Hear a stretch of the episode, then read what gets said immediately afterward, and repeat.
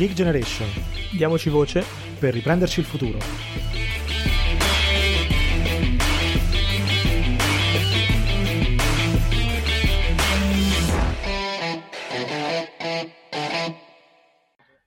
Sì, partiamo direi. Siamo qui. Buonasera, io sono Filippo Flaborea di Generazione Zero e questa sera parleremo di Giovani Unione Europea Recovery Fund con tre ospiti di un certo livello. Abbiamo da The Gig Generation Riccardo Pinto e Mario Ferretti e Elisa Serafini del Forum Economia e Innovazione. Proveremo un po' a spaziare sugli argomenti che riguardano l'Unione Europea in un momento un po' particolare perché in questo momento parlare di recovery fund significa parlare sia di Europa che di Italia e, e insomma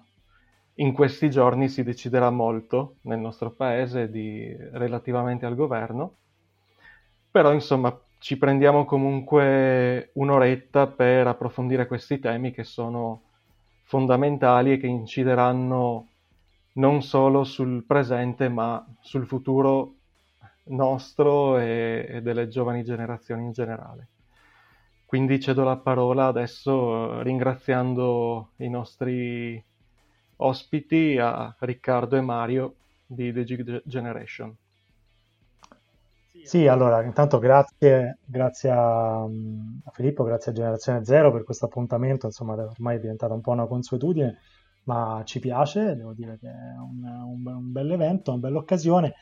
Noi dal canto nostro, insomma, già sul nostro podcast cerchiamo un po' di affrontare tutte le varie tematiche generazionali, abbiamo anche sfiorato più volte il tema dell'Europa, insomma è sempre bello uh, arrivare a confrontarsi anche con, uh, anche con, voi, insomma, anche con altri per cercare di capire un po' a che punto siamo, perché um, il momento, insomma, non serve certo che mi metto a fare lo spiegone di quello che è successo nell'ultimo anno, perché direi che insomma è un po' sotto gli occhi di tutti visto quello che abbiamo vissuto.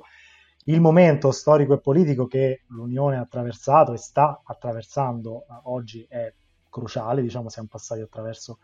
dei momenti anche molto bui, eh, in Italia in particolare, insomma ricordo quando nel, nel mezzo dell'emergenza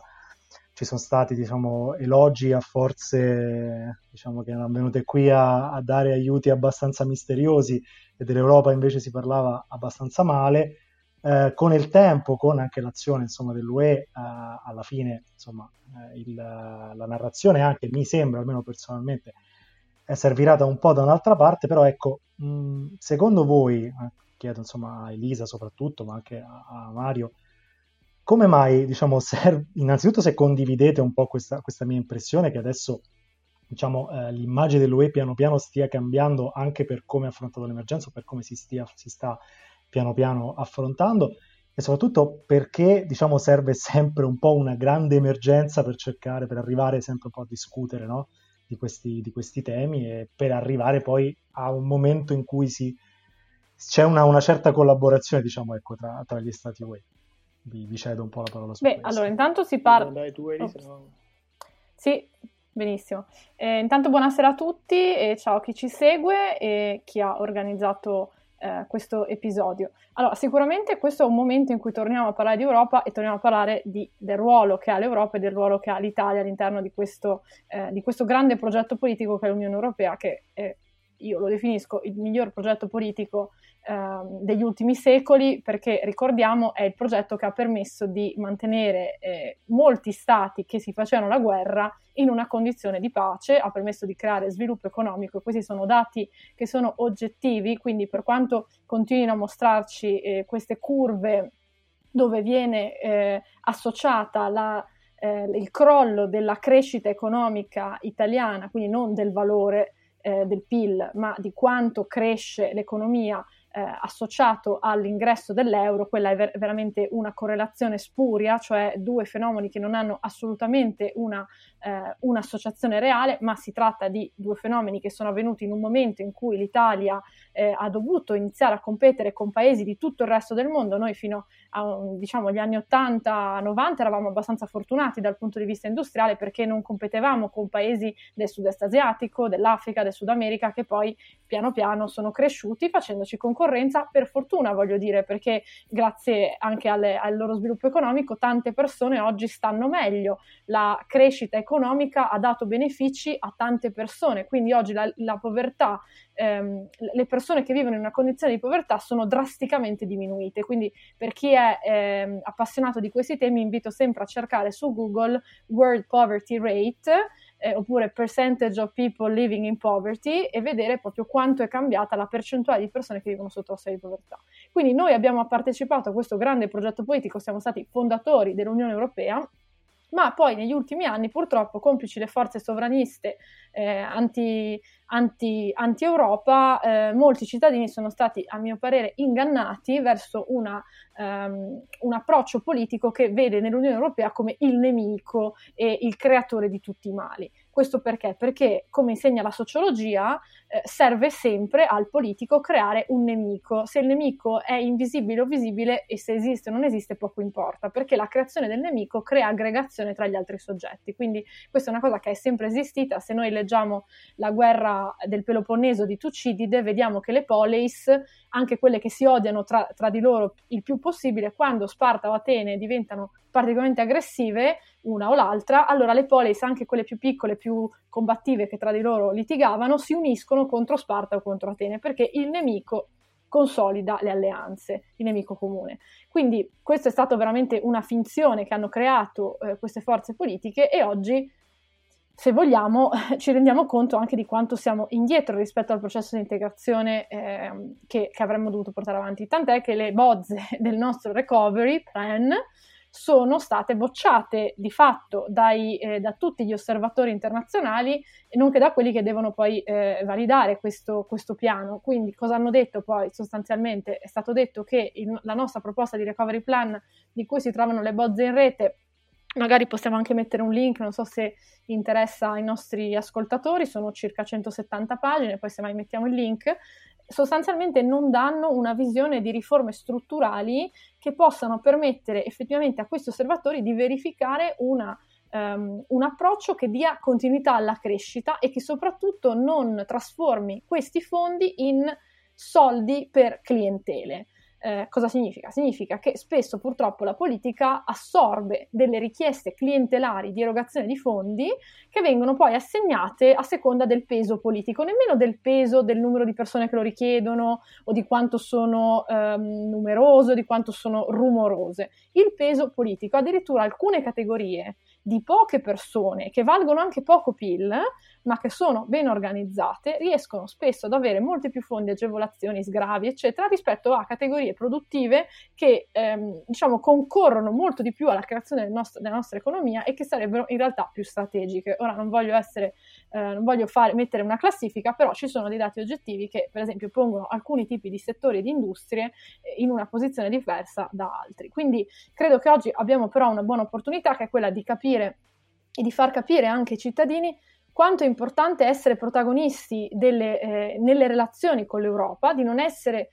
le, di non essere protagonisti che le subiscono ma che partecipano. C'è un detto inglese che dice eh, if you're not sitting at the table, you are on the menu, cioè se non sei seduto al tavolo sei nel menu, cioè ti mangiano. Quindi tanto vale partecipare al, al processo di integrazione, tanto vale approfittarne, prenderne tutti i benefici, ma bisogna essere credibili. Noi oggi purtroppo non siamo come paese del tutto credibili. Eh, nonostante gli sforzi di eh, alcuni bravi sottosegretari, anche alcuni bravi ministri, però nell'insieme la nostra classe politica per ambivalenza, per incertezza, per anche scarsa sostanza dei contenuti che vengono prodotti a livello di proposta di politica pubblica è percepita come eh, inaffidabile o comunque non, non, qualificata e questo ovviamente comporta tutta una serie di cose. Eh, metterei qua il link e intanto passo la parola così.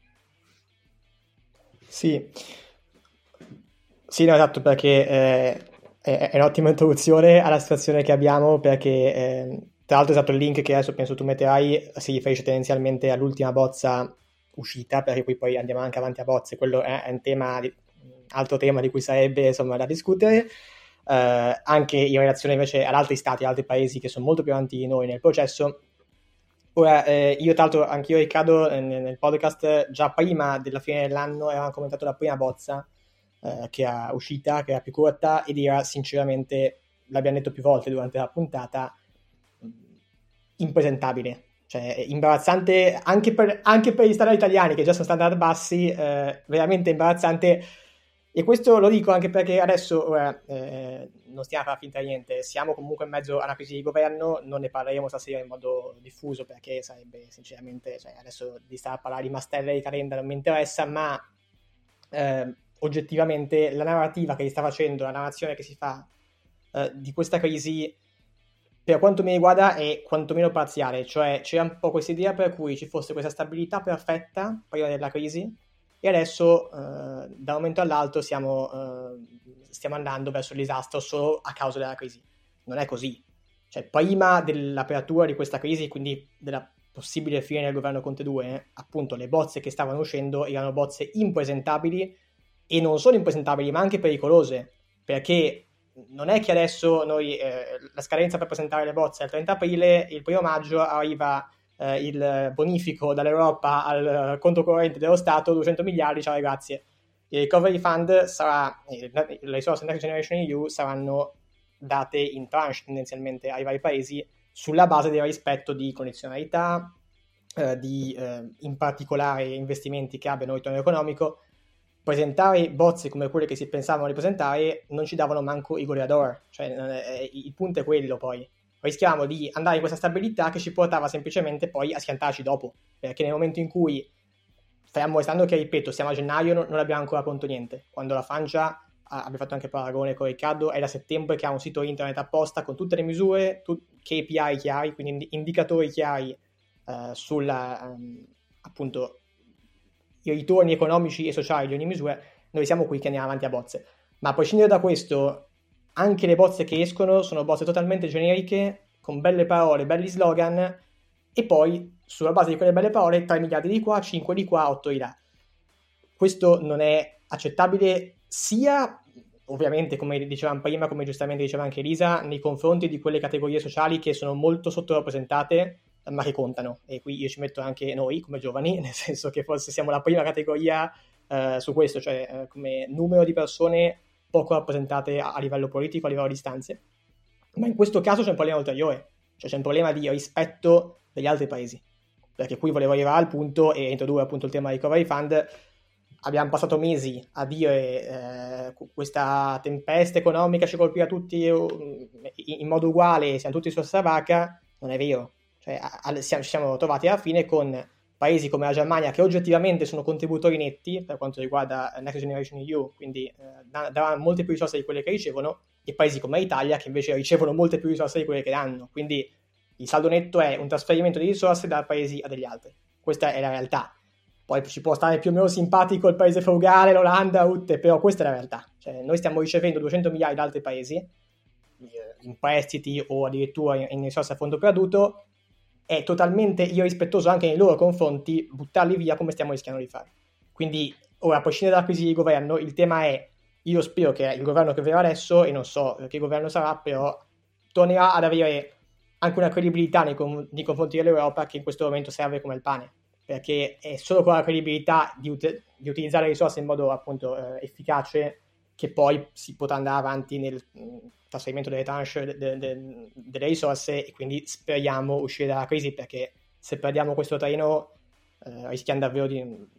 finire male in questo giro. Eh, quindi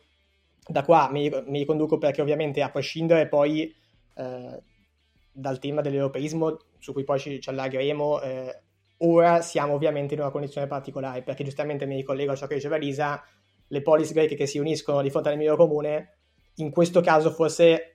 il nemico comune della crisi sanitaria prima e poi economica ha fatto sì che finalmente gli stati europei si siano uniti maggiormente rispetto a, a quanto non si è visto precedentemente e come si diceva giustamente eh, è grave che questo avvenga solo con le emergenze però ecco ora sta ai governi anche nazionali essere all'altezza della situazione e fare in modo di eh, gestire queste risorse nel modo migliore e uscire dalla crisi nel modo migliore perché sennò finisce che poi torniamo dove eravamo prima e a quel punto lì poi eh, si torna al sovranismo, si torna a dare la colpa all'Europa, si torna alla retorica che avevamo già visto. Quindi, eh, appunto, aprirei questo discorso con una voce forse anche un po' diversa da quella che sentiamo sempre nei telegiornali del eh, sia sulla crisi di governo sia appunto sull'Europa, ma la prima cosa da fare secondo me è eh, ristabilire un po' la, la, narrazione e cambiare un po' insomma direzione a quello che sente sempre. Quindi su questo lancio questa cosa, ma appunto lascio a voi anche eh, lo, lo, spunto. Il, bello è che il tuo intervento è un po' il, quello che cerca anche di dire Gentiloni, che è il commissario europeo all'economia, più o meno in, in ogni intervista recente che fa con eh, i giornali italiani o a qualunque compagnia italiano, cioè puntare l'attenzione sul fatto che non è un, uh, un bancomat, ma è la possibilità di fare, eh, di implementare delle risorse che per anni abbiamo rimandato, che serviranno progettualità specifiche per spendere questi soldi e che serve, insomma, cogliere nel modo corretto l'occasione. E, ed è, insomma, eh, interessante vedere anche la, la, tensione di cui parli, l'aspettativa sull'Italia anche da parte della Commissione europea, perché di fatto eh, è vero che è stata una risposta europea senza precedenti, per la prima volta c'è debito condiviso tra i vari paesi, c'è stato un momento anche molto critico prima di Natale, quando eh, abbiamo vissuto quello di cui, dice, di cui parlavamo prima, cioè le difficoltà di un processo di integrazione che non è arrivato in fondo, con la Polonia e l'Ungheria che si stavano opponendo al, all'aumento di bilancio che poi sarebbe stato necessario per il Next Generation EU, quindi passare dall'1,2 al 2 avere questi 750 miliardi da stanziare. È stato superato con una mediazione anche molto borderline per quello che, che, riguarda i trattati, nel senso che eh, è, è, è, preoccupante che eh, l'accordo raggiunto dalla presidenza tedesca sia il fatto di eh, inserire la clausola che si voleva inserire di rispetto dello Stato di diritto, ma nel rispetto delle identità dei vari paesi. Quindi sembra quasi che le, la democrazia illiberale, eh, che è questo, questa questo termine che si usa oggi un po' impropriamente eh, sia parte dell'identità di alcuni paesi eh, membri dell'Unione Europea. Eh, si è passato a questo e si è arrivato insomma in una situazione eh, come quella che stiamo vivendo, quindi una struttura di governance a livello italiano che non è ancora chiara. La Commissione europea si è già strutturata con uno steering board politico, uno steering board tecnico. Lo steering board tecnico si sta già riunendo con i vari paesi, ci sono già paesi che sono andati avanti, che hanno bozze eh, che includono KPI, indicatori di riferimento, e noi siamo un po' fermi al palo con una proposta eh, che, che, riprende quello che, che, abbiamo già detto, quindi vaga, eh, che non guarda al futuro, e che eh, rischia di far naufragare non solo le nostre, le nostre chance di ripresa, ma quelle dell'Europa, cioè il destino del Recovery Fund si basa su di noi, proprio per la quantità di fondi che riceveremo, il peso della nostra economia a livello europeo e quindi diventa fondamentale cogliere questa occasione. Sì, su questo eh, io vorrei sottolineare solo una parola che che hai usato, che secondo me è chiave per capire un po' tutto questo discorso, bancomat, perché purtroppo io qui faccio un po' una critica anche al mondo europeista, del quale comunque mi sento anche parte, io sono un convinto sostenitore dell'Europa, sembra però che nel momento in cui si cerca di sollevare una questione di metodo, che è molto importante, lo stiamo sottolineando un po' tutti qui, cioè capire come vengono spesi questi soldi che arrivano, che sono tanti, che sono un'opportunità, sembra quasi che preoccuparsi del come ti renda un po' meno europeista degli altri, no? Sembra quasi che ogni volta che si solleva una critica sul modo in cui effettivamente si sta pianificando di spendere tutti questi soldi, in qualche modo, guarda, oggi soltanto Conte, no? oggi eh, nel, nel, suo appello diciamo, alla fiducia si è eh, richiamato a sé le forze europeiste come quasi a giustificare no? con questa parola il voler qualche modo dire ah, dovete assolutamente votare la fiducia al mio governo, altrimenti non siete europeisti. No? C'è, c'è, un po' questo, questo, questo, problema, secondo me. E invece è importante, secondo me, sottolineare che il, il metodo è un tema che eh, secondo me rende anche cruciale l'essere, cioè si è, secondo me si è più forse europeisti se si sottolinea come si devono spendere i soldi rispetto a cercare un po' di soprassedere sul, sul tema. No? Secondo me è, è importante come, come, come, come, tema, cosa che non vedo insomma molto, molto sottolineata ecco, in giro. Non so come, la pensate voi. Se posso aggiungere, ma... Eh, ops. Sorry. Eh, è assolutamente così. Tra l'altro, eh, forma e sostanza, uno potrebbe dire, ma sono cose diverse, insomma, invece in questo caso sono assolutamente fondamentali. Ma io vorrei anche un po' magari spiegare a chi ci ascolta che cosa si intende poi per eh, KPI, per processo di politiche pubbliche, senza andare nei dettagli. Eh, c'è un termine che si usa in, in inglese che in Italia praticamente non ha traduzione, che è accountability eh, una persona che conosco ha, si è inventata una, una, specie di traduzione, lui è Benedetto Costa, l'ha chiamata riscontrabilità, ma è una parola che non esiste in italiano, però suona un po' come accountability, cioè quando una persona è accountable o mostra accountability, quando risponde, quindi è responsabile delle conseguenze di una sua scelta, in questo caso di una sua scelta pubblica. Non è neanche la responsabilità fine a se stessa, è proprio che tu ne rispondi e non rispondi della scelta, rispondi del risultato, quegli, degli effetti della scelta, perché poi le politiche pubbliche possono essere fatte con le migliori intenzioni e possono produrre i peggiori danni, quindi eh, il politico non deve essere misurato solo per quello che vorrebbe fare, o il commissario, per esempio, ma per quello che produce e non produce per gli errori che fa e per i calcoli sbagliati che fa o per eh, invece le, le, le, scelte corrette. Ehm, il tema dell'accountability è un tema, credo, culturale.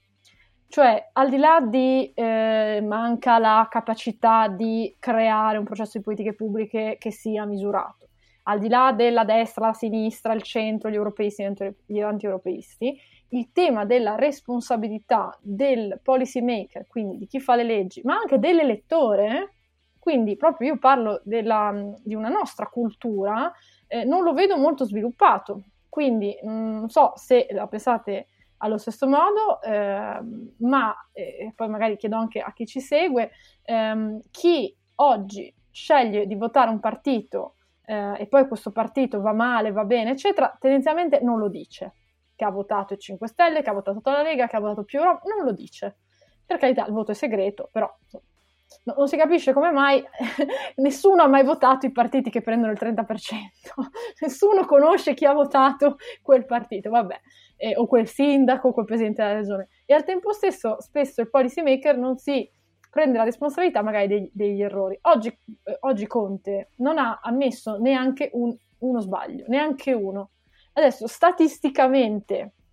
io ho fatto l'amministratore pubblico, ho fatto sicuramente cose buone, ha fatto anche cose buone, ho fatto anche degli errori e quando ho dato le dimissioni l'ho anche detto. Adesso eh, non è neanche questione di umiltà, è questione di statistica.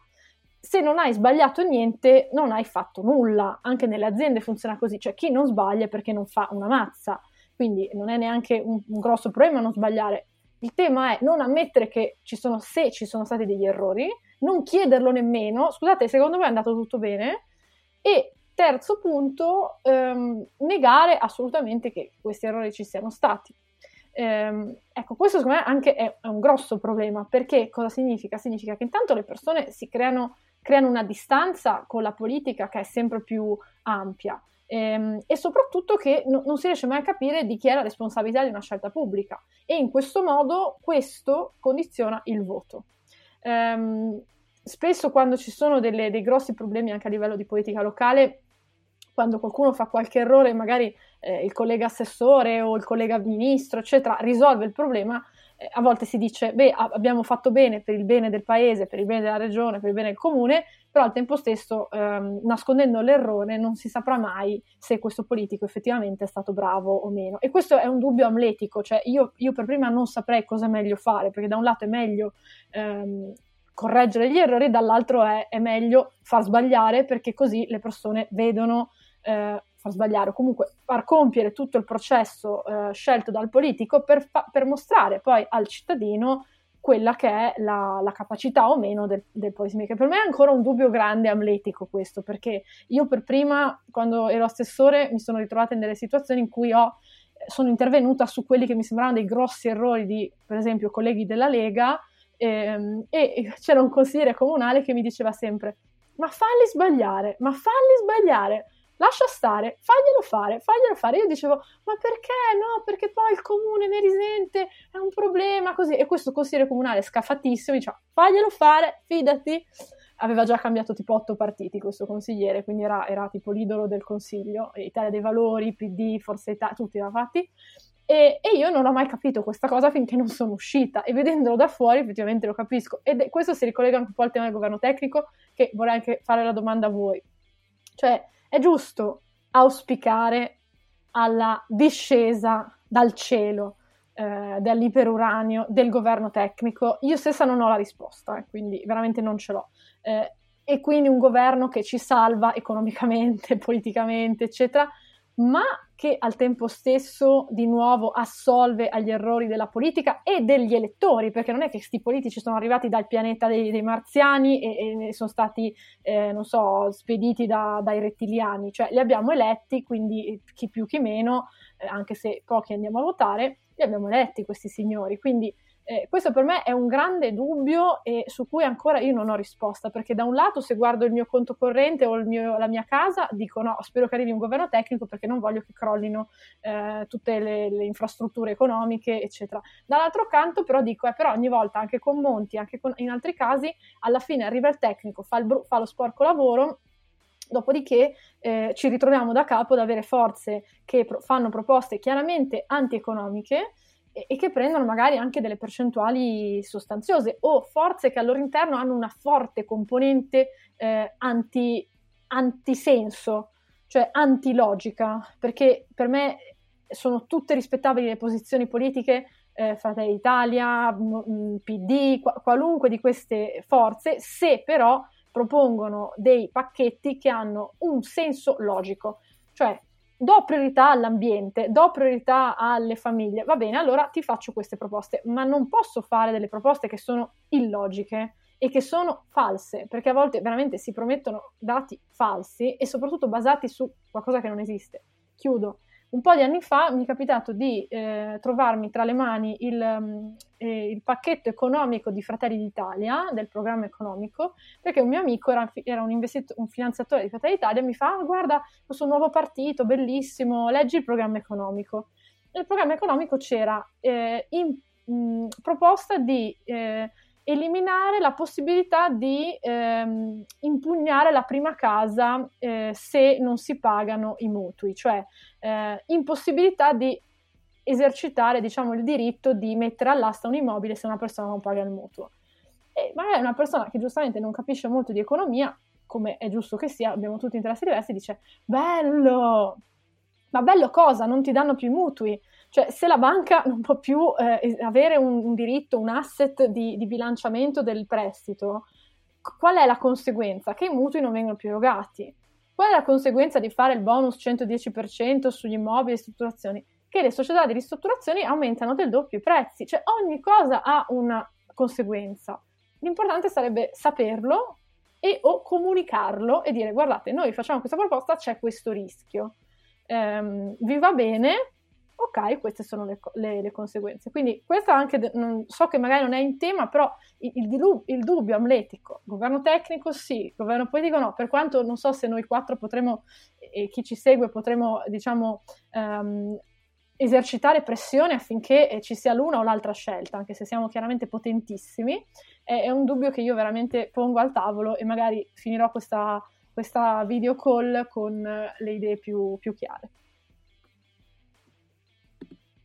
No, prendo un attimo solo la palla al balzo anche perché eh, il tema che dicevi sul eh, lasciare sbagliare o eh, salvare è,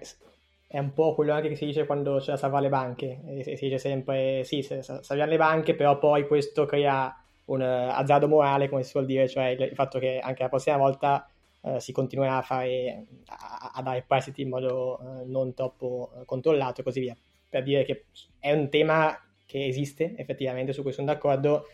eh, e, e, su cui anch'io sono abbastanza eh, dubbioso.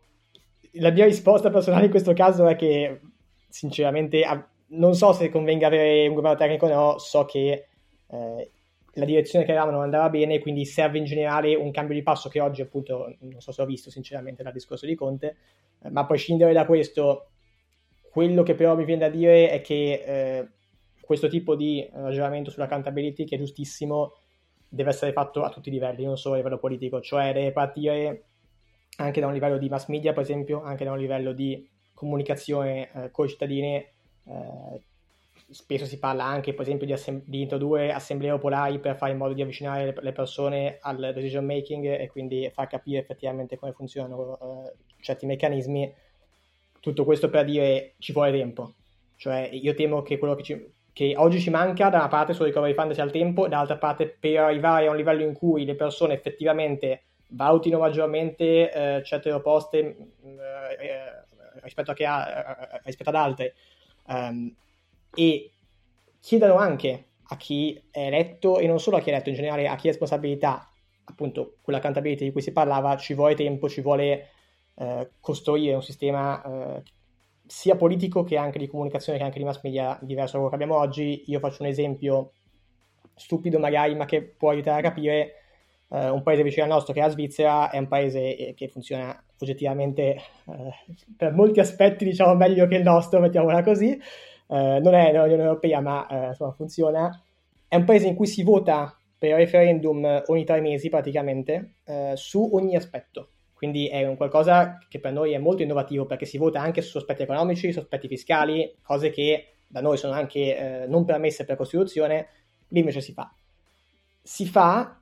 e lo dico perché appunto eh, conosco abbastanza la situazione eh, per, per, vari motivi, ma con un, un, modo specifico, cioè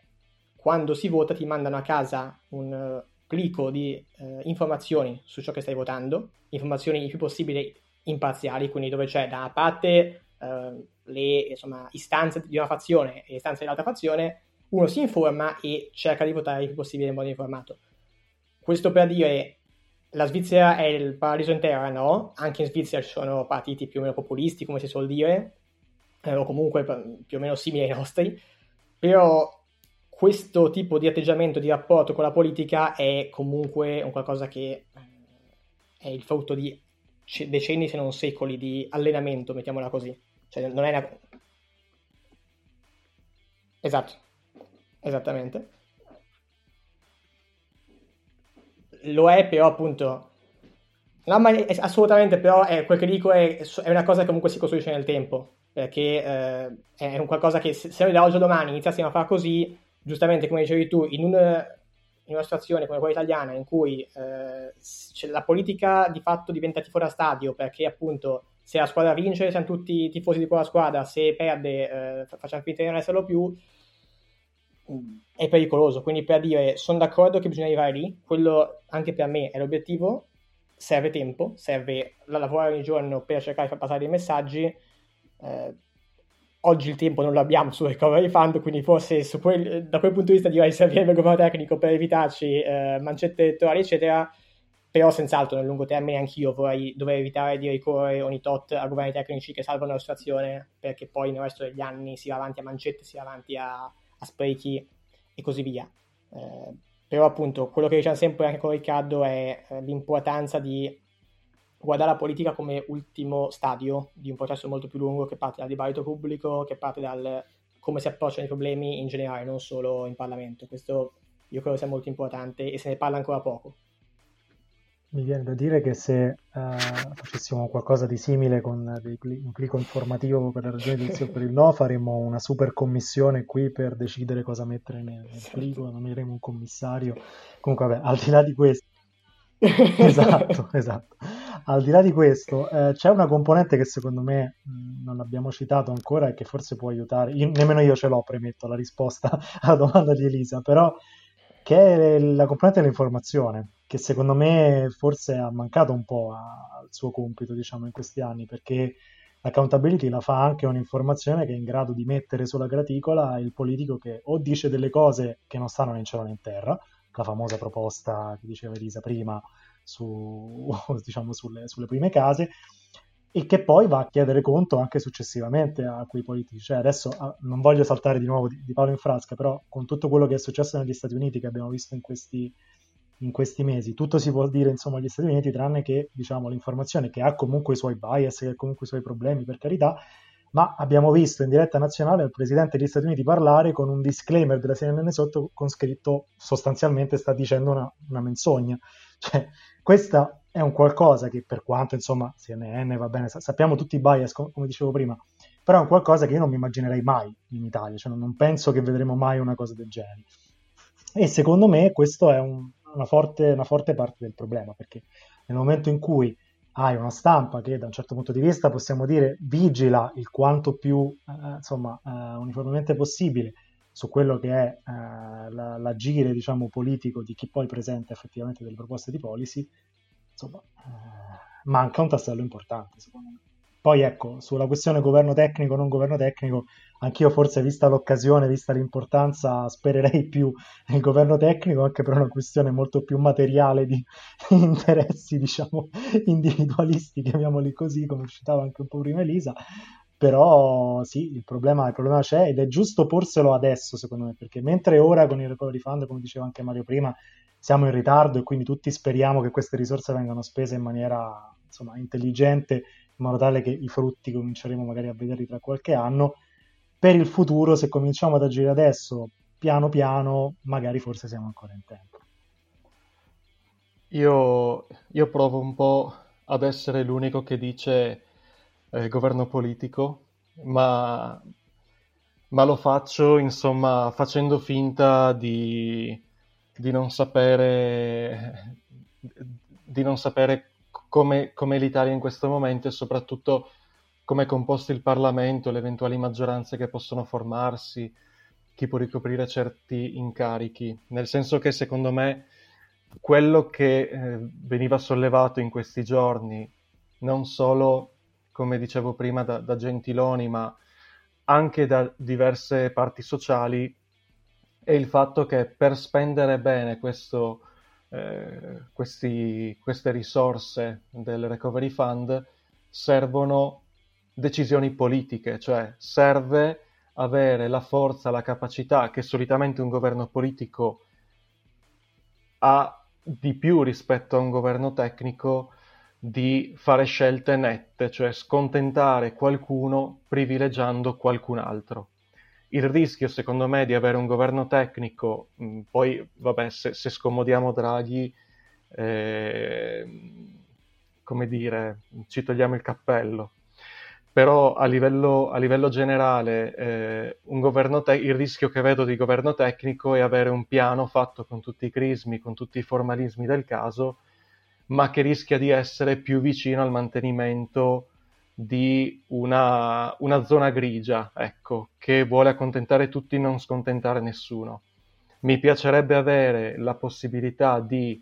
eh, vedere un governo che si assume delle responsabilità forti, che fa delle scelte chiare di investimento e che lo fa nel modo giusto. Poi se mi fate la domanda se, adesso, se questo è fattibile adesso, probabilmente no però ecco, penso che eh, questo piano sia stato pensato per governi politici. In generale mi sembra, di, mi sembra di capire che un po' la percezione che abbiamo al, in questo momento nel nostro paese, per ricollegarci un po' a quello che si diceva prima,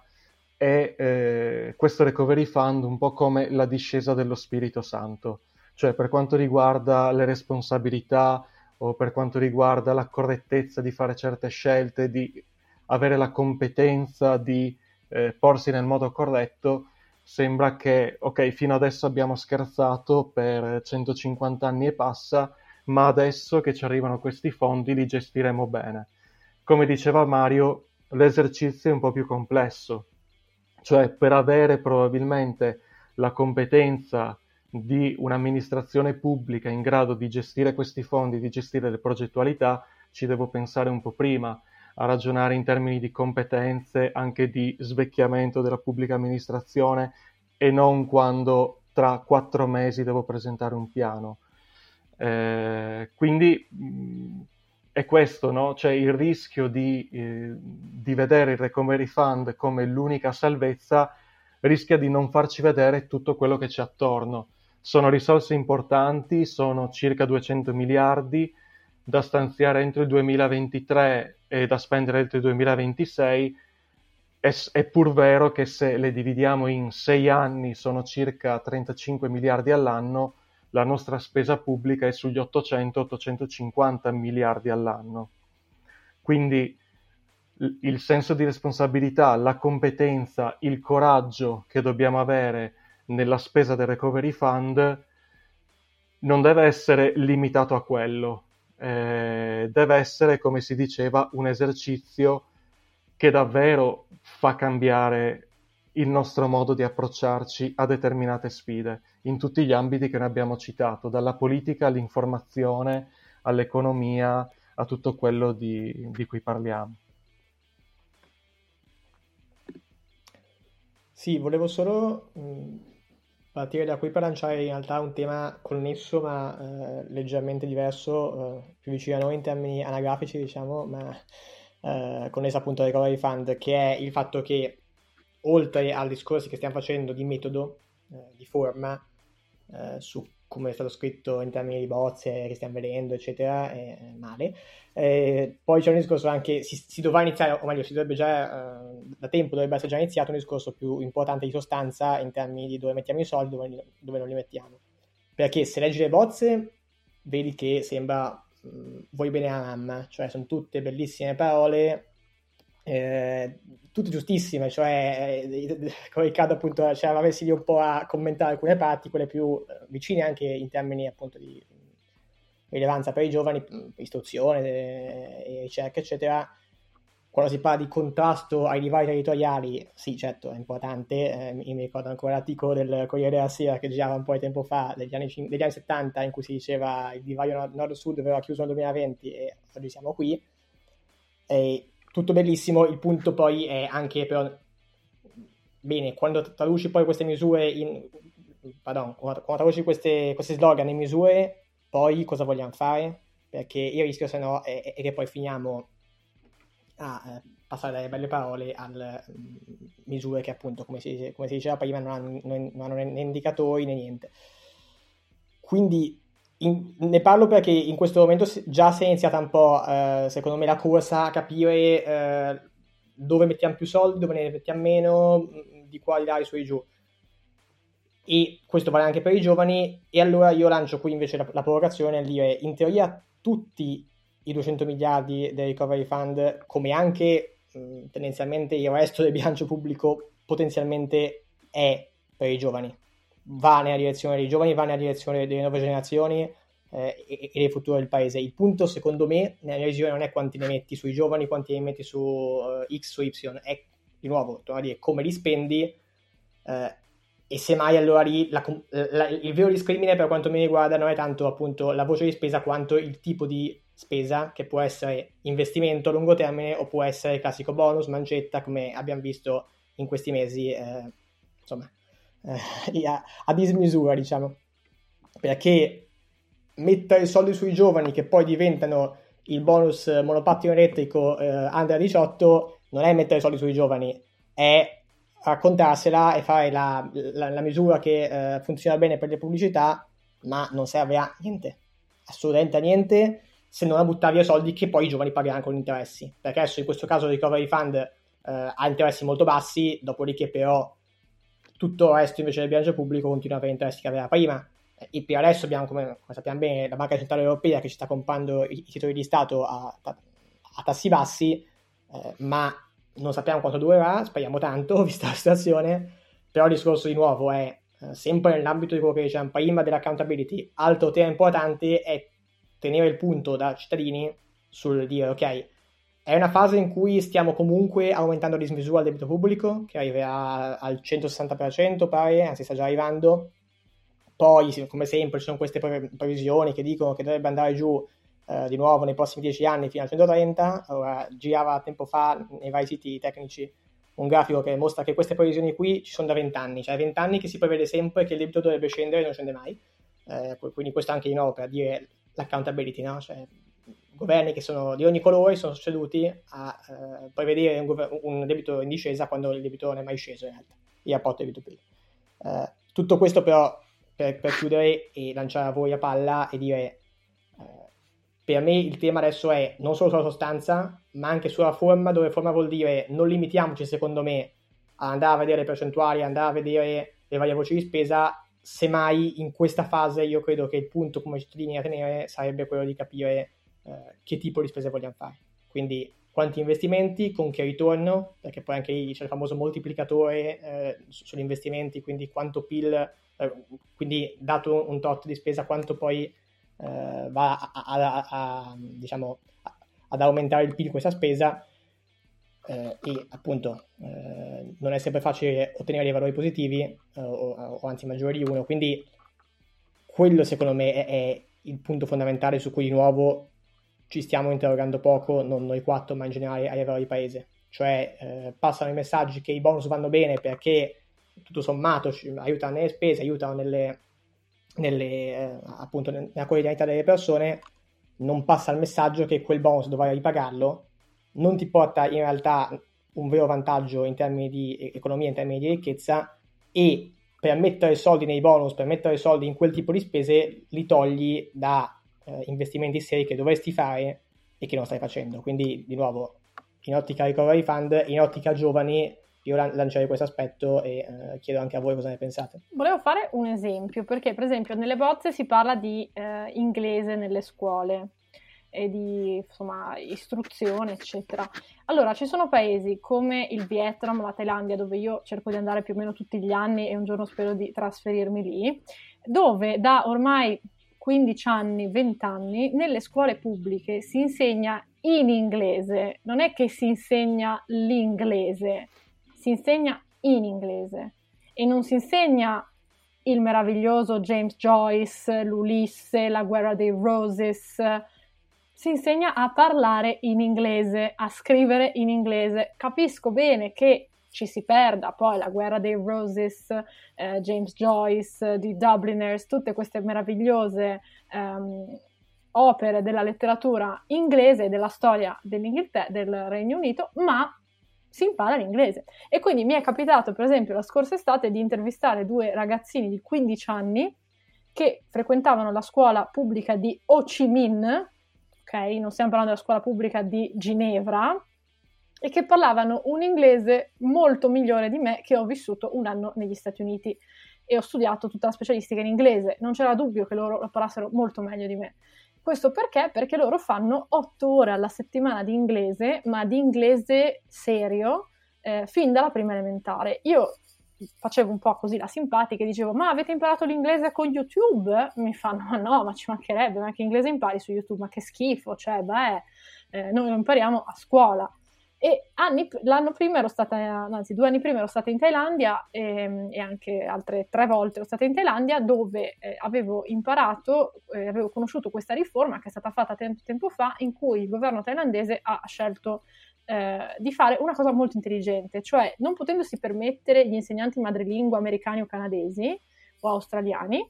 ha eh, incentivato l'arrivo di numerosi filippini. I cittadini filippini parlano inglese. Bene, ehm, tra l'altro praticamente senza accento, quindi è anche un, un inglese abbastanza eh, diciamo occidentale, sembra quello americano. E, ehm, e, quindi tanti di questi ragazzi e ragazze filippini insegnanti sono andati ad affiancare gli insegnanti thailandesi per fare lezioni in madrelingua, cioè in lingua inglese. E ovviamente no, mh, cioè è un tipo di soluzione che ha un costo, ma è un investimento, cioè quelli sono veramente gli investimenti non fare per dire inglese in italiano eh, facendo la storia, cioè al di là di tutto, per quanto uno possa chiedere dovete investire l'X% nei giovani, l'Y%, ma ragazzi, ma noi veramente ci troviamo con delle generazioni e mi ci metto anch'io, io non ho neanche fatto inglese alle elementari, i miei genitori fortunatamente mi hanno mandato a fare al pomeriggio due o tre ore in inglese perché nemmeno facevamo inglese nella scuola elementare Moscati in via Moscati a Milano pubblica. Non si faceva. Cioè, io sono dell'88, non è che ho 110 anni. Quindi pensate quanta gente, io ho degli amici della mia età che non hanno fatto inglese alle superiori, perché al liceo Beccaria di Milano si faceva francese, perché l'inglese insomma è roba un po' da poveracci e quindi bisogna fare francese che è molto più chic, tipo nell'Ottocento, no? Eh, mia madre non aveva fatto inglese perché anche lei aveva fatto sto benedetto liceo, ha fatto francese ma va bene, parliamo degli anni 70. Eh, cioè, veramente ci sono delle riforme talmente ovvie, ma talmente basilari a livello di istruzione che, che, fanno i paesi che oggi crescono a doppia cifra, tipo il Vietnam, la Thailandia, la Birmania, eh, il Myanmar, insomma, tutti questi paesi qua. Ma impariamo da loro. La Svizzera fa questa cosa interessante di mandare il pamphlet sulle proposte politiche. Non dico di copiarla in modo identico, ma quantomeno studiamola. Eh, la Thailandia fa venire gli insegnanti filippini. Valutiamo come hanno fatto questa cosa, quanto è costata, se noi possiamo permetterci magari degli insegnanti dall'Irlanda, dall'Inghilterra che sono vicini. Eh, niente, non c'è verso di ehm, imparare, aprire gli occhi e guardare un po' cosa fanno gli altri. E in questo credo che abbiamo un po' scontato la nostra, tra virgolette, presunta superiorità intellettuale, eh, dovuta ovviamente alla grande letteratura, alla grande arte, alla grande musica, qualunque di queste cose, che però ci ha fatto mh, un po' dimenticare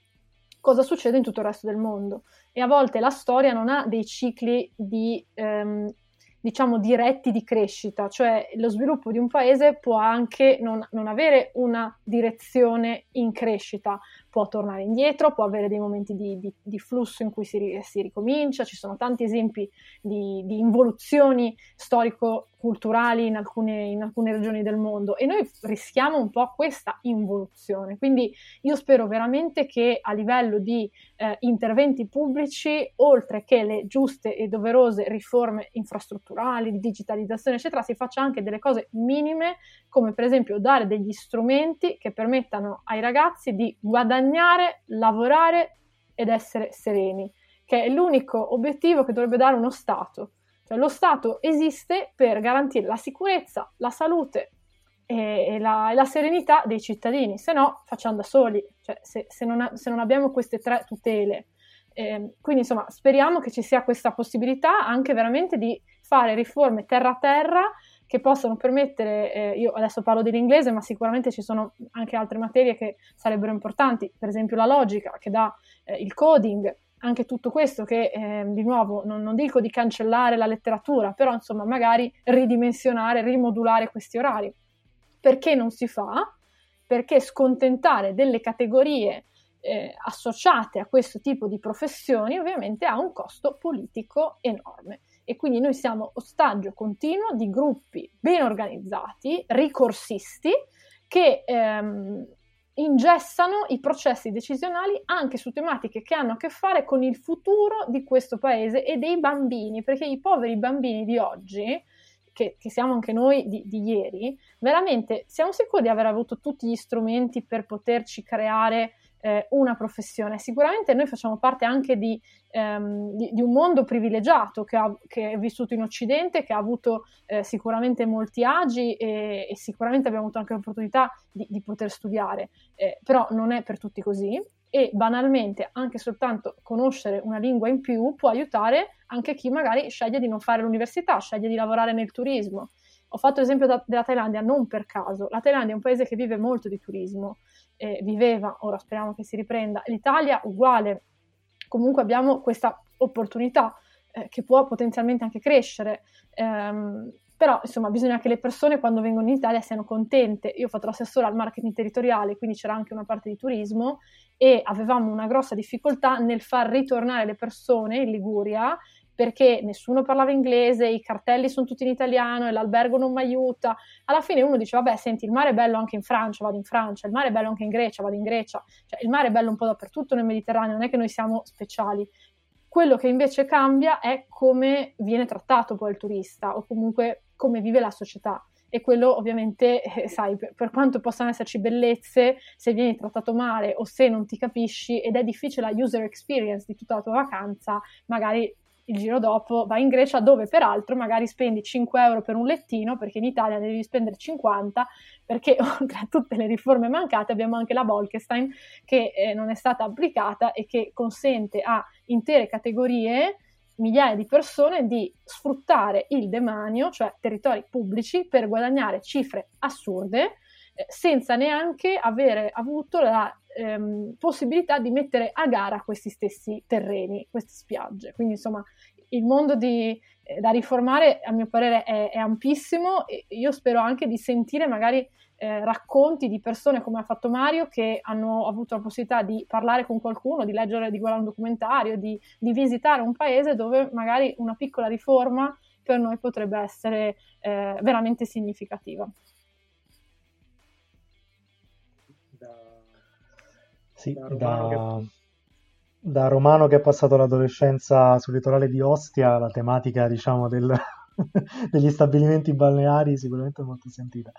No, io insomma condivido tutto quello che dici, um, dico solo che probabilmente è molto importante, o quantomeno ha molta influenza uh, questa sorta di appunto lobby, diciamo, di, di cui parli eh, nel, nel, dibattito pubblico, diciamo, e anche nell'immagine che si ha di, sia di certe generazioni che di eh, certe professioni che proprio non, non, vengono capite. Cioè io adesso ehm, insomma, faccio sempre l'esempio delle nuove professioni che ci sono legate, ma non dico al coding, che insomma è il mio, diciamo, è anche un po' il mio campo, quindi eh, diciamo, capisco bene che possono esserci delle difficoltà anche un po' a comprendere Esatto, però no, ehm, mi intendevo anche cose magari più, diciamo, davanti agli occhi di tutti, non so, si parla sempre, no? La professione dello youtuber, per dire che viene quasi usato come una sorta di insulto, no? Ah, quello fa lo youtuber, no? Però questo qui, questo discorso qui fa anche parte del, del fatto che comunque nel, nella nostra società, che è ancora un po' ancorata, diciamo, al secolo scorso, fondamentalmente, cioè al fatto che le cose importanti sono o la letteratura, e quindi allora sei una persona diciamo di cultura perché conosci la letteratura, oppure al ferro. Se produci, produci cose che comunque hanno a che fare col ferro, qualcosa che si può toccare. Bisogna cercare di cambiare un pochino il paradigma. Questa cosa, secondo me, è possibile solo se noi che magari abbiamo un po' più di contatto con queste cose, le generazioni anche quelle successive, magari la mia e la tua Elisa, che magari sono ancora più, diciamo, eh, nel discorso, iniziano a fare po' più di massa critica, cioè un po' più a cercare di chiedere, o più che chiedere, magari anche un po' più a pretendere che le loro istanze vengano un po' rappresentate, che il loro mondo in qualche modo si possa tradurre in misure concrete, perché ad oggi tutto ciò che viene in qualche modo pensato, eh, che, che viene fatto, diciamo, guarda un po' a una fotografia che se la guardiamo oggi, almeno io non la vedo molto più così attuale. Su questo ho sentito eh, un commentatore, non mi ricordo chi fosse, dire che la parte del digitale inserita nel recovery plan era uguale a un piano per il digitale presentato da Giuliano Amato nel 2000 e si chiedeva ma quindi in questi vent'anni che cosa abbiamo fatto? E, mi ha fatto un po' ripensare a quello che hai detto e soprattutto l'accostamento tra Amato e il digitale è una cosa abbastanza forte, insomma. Ma se pensi che nella prima bozza eh, si parlava di usare i giovani, scritto proprio così, eh, il, attraverso il servizio civile per la digitalizzazione della PA, cioè roba che comunque ci vogliono delle competenze, non è che basta un ragazzino con il cellulare in mano, perché veramente sembrava, sembrava scritto in quel modo, cioè un ragazzo giovane che digitalizzi la PA perché sai no, i ragazzi fanno queste cose col telefonino, cioè veramente siamo, siamo a questi livelli qua, insomma. c'è anche il cloud di Stato eh, nella bozza, cioè c'è, c'è l'idea di creare il cloud c'è di anche? Stato. Beh, d'altronde con le compagnie Bello. aeree, diciamo, cioè con vari settori strategici siamo, abbiamo avuto dei, dei buoni successi, quindi... Ci met- eh, mettiamo i server di Zap. Ci mettiamo i server di Zap. Ma poi pensiamo, non so, a IMSS, cioè io sono veramente certa che l'expertise e il know-how sono assolutamente presenti per fare una, una grande nuova società partecipata per il cloud di Stato, CDS.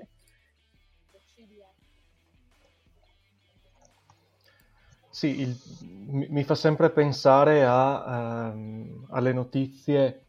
che sono uscite relativamente agli ultimi concorsi per la pubblica amministrazione, per il Ministero della Giustizia, dove l'attribuzione dei punteggi premiava eh, l'anzianità, che è comunque importante, l'esperienza in una professione fondamentale, ma non deve essere a discapito della competenza. E premiava non solo l'anzianità, ma addirittura favoriva per come erano scritti quelli che si erano diplomati quando il voto massimo era 60 rispetto a chi si è diplomato con il voto 100 a parità di livello di istruzione. E quindi è, è questa un po' la, la distanza da il mondo nostro e il mondo della classe dirigente, diciamo così, quindi della pubblica amministrazione, dell'economia, della politica. E, e, e mi è piaciuto anche eh, la trovata che è stata fatta nel, nel piano, nel recovery plan, dove i giovani sono una delle tre priorità trasversali assieme a parità di genere e eh, mezzogiorno. Che è giusto perché, come diceva Mario prima, effettivamente se io eh, penso delle riforme, delle azioni, degli interventi sensati, chiaramente ne beneficiano anche i giovani. Significa che sto ragionando nel lungo periodo. Però sembra anche un po' una, una modalità per dire i giovani non ci saranno misure eh, specifiche, sarà una priorità trasversale, con tutto questo vogliamo aiutare i giovani e quindi il rischio è che si finisca un po' di tutto e un po' di niente. Eh, se c'è però un aspetto positivo di, della bozza che è uscita il 12 gennaio, comunque in questi giorni, rispetto a quella che avevamo a dicembre, è che qualcosa è cambiato a livello di politiche attive per l'occupazione, a livello di apprendistato. Eh, quindi mh, questo sarà anche un momento storico in cui chi, sia chi sia il governo, lo, lo, scopriremo domani probabilmente dopo la conta al Senato, eh, tutti cercheranno di portare le proprie istanze. Probabilmente nel nostro piccolo, quello che stiamo facendo stasera, quello che tanti giovani stanno facendo in tante realtà associative è anche il tentativo di portare un po' la nostra voce e fare in modo che la prossima bozza che uscirà, perché sicuramente ci sarà un'altra bozza che modificherà, eccetera, contenga qualcosina in più che guardi alla nostra realtà e che non sia, ripeto, faccio sempre esempi al di fuori del contesto recovery plan perché le due cose devono intrecciarsi, se no eh, se no non partono. Eh, che non sia un incentivo per l'assunzione di giovani presente sulla legge di bilancio che non va a chi viene da un apprendistato, a chi aveva un precedente contratto a tempo indeterminato, insomma a chiunque si inserisca in una modalità normale all'interno del mondo del lavoro. Eh, probabilmente la, la, nostra sfida è anche questa, riuscire in qualche modo a entrare all'interno di quel piano e non solo in quello ma nel, nella, nel dibattito non politico ma pubblico, insomma. Sì, esatto, eh, mi ricollego a quest'ultimo pezzo eh, anche per andare a chiudere, che insomma siamo già a un'ora abbondante, quindi eh, direi che può bastare per questa sera, però eh, esatto, mi ricollego perché giustamente, come dicevi anche tu prima, adesso il Recovery Fund, il Next Generation EU è molto importante, ma c'è poi un dopo, e sarà fondamentale anche gestire il dopo, io do solo un ultimo numero, cioè a oggi nei sindacati principali metà degli iscritti è pensionato. Eh, i, i, sindacati sono considerati come una parte sociale ancora fondamentale nel dialogo con le istituzioni. Non c'è una, uh, qualcosa di simile che rappresenti i giovani in questo modo. Uh, il tema qui quindi non è per dire facciamo il sindacato dei giovani, ma è per dire dobbiamo però arrivare ad avere a, port- a, fare in modo che le istanze che, di cui stiamo parlando stasera, eh, che sono istanze che fanno bene poi in realtà a tutto il paese, non solo agli under 30, cioè, sono, sono, discorsi che farebbero bene a chiunque in Italia, secondo noi almeno, eh, arrivino ad avere lo stesso livello di interesse, di influenza, di rilevanza agli occhi delle istituzioni. Eh, e dobbiamo farlo non solo per il recovery fund, ma dobbiamo farlo da qui ai prossimi anni e decenni. Il discorso, e davvero chiudo, è che ovviamente è brutto dirlo, ma alla fine, eh, come anche stasera abbiamo detto, certe misure non portano voti nel breve termine e eh, quando entri in Parlamento poi la prima cosa che vuoi fare è mantenere quei voti o aumentare i tuoi voti per poter essere eletto. Quindi il discorso è, lato nostro di, di cittadini che invece non siamo in Parlamento, non siamo da nessuna parte, bisogna arrivare tendenzialmente a, a rivalutare quel concetto di lobby, probabilmente, eh, lobby positiva, nel senso di portare avanti delle istanze a cui colleghiamo dei voti, cioè non voto, non nel senso di voto di scambio, ma nel senso di sappi che noi abbiamo convin- siamo riusciti a convincere tante persone a votare le nostre istanze e sono persone che vorrebbero, come noi, votare dei, dei rappresentanti che portassero avanti quelle istanze nelle istituzioni, quindi queste istanze valgono politicamente, hanno un valore politico, hanno un valore in termini di voti, di voti nel breve termine. Eh, non semplicemente bella la scuola perché giustamente come diceva Elisa dobbiamo fare la scuola in inglese perché finalmente almeno arriviamo ad allinearci almeno al resto dell'Europa per quanto riguarda il proficiency in inglese eh, ma perché anche in modo molto più cinico fare la scuola in inglese porta voti nel breve termine io, te, io, sono andato un po' cinicamente all'idea che finché non si arriva a quel punto poco cambierà. Perché poi alla fine belli questi discorsi però poi cosa che porta voti? Faccio quello. E allora facciamo in modo che la scuola in inglese porti i voti nel breve termine così che nelle istituzioni si inizi a parlare seriamente di questo tipo di misure, non solo come appunto le belle parole da scrivere nei piani, come il piano Colau che io ancora ricordo eh, perché ci tengo a ricordare di chiusura, eh, ma appunto che, che vogliamo ricordarlo così. esatto. Quindi con questo direi che però appunto possiamo andare in chiusura e eh, vi ringrazio per questa bella chiacchierata. Grazie. Grazie a voi. Grazie. Ciao a tutti. Ciao a tutti. Ciao.